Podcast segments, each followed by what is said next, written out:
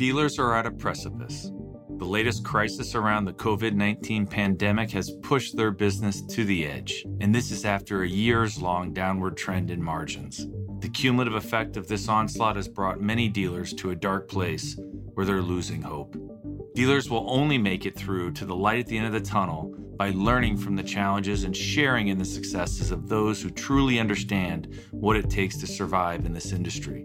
Engaging with this podcast will leave dealers inspired, informed, and empowered to meet today's challenges head on. When an industry breaks down, we must all work together to keep it running. I'm Alex Vetter, and this is Unscheduled Maintenance, where we hear stories from the brave, audacious, and creative dealers that keep our industry moving forward.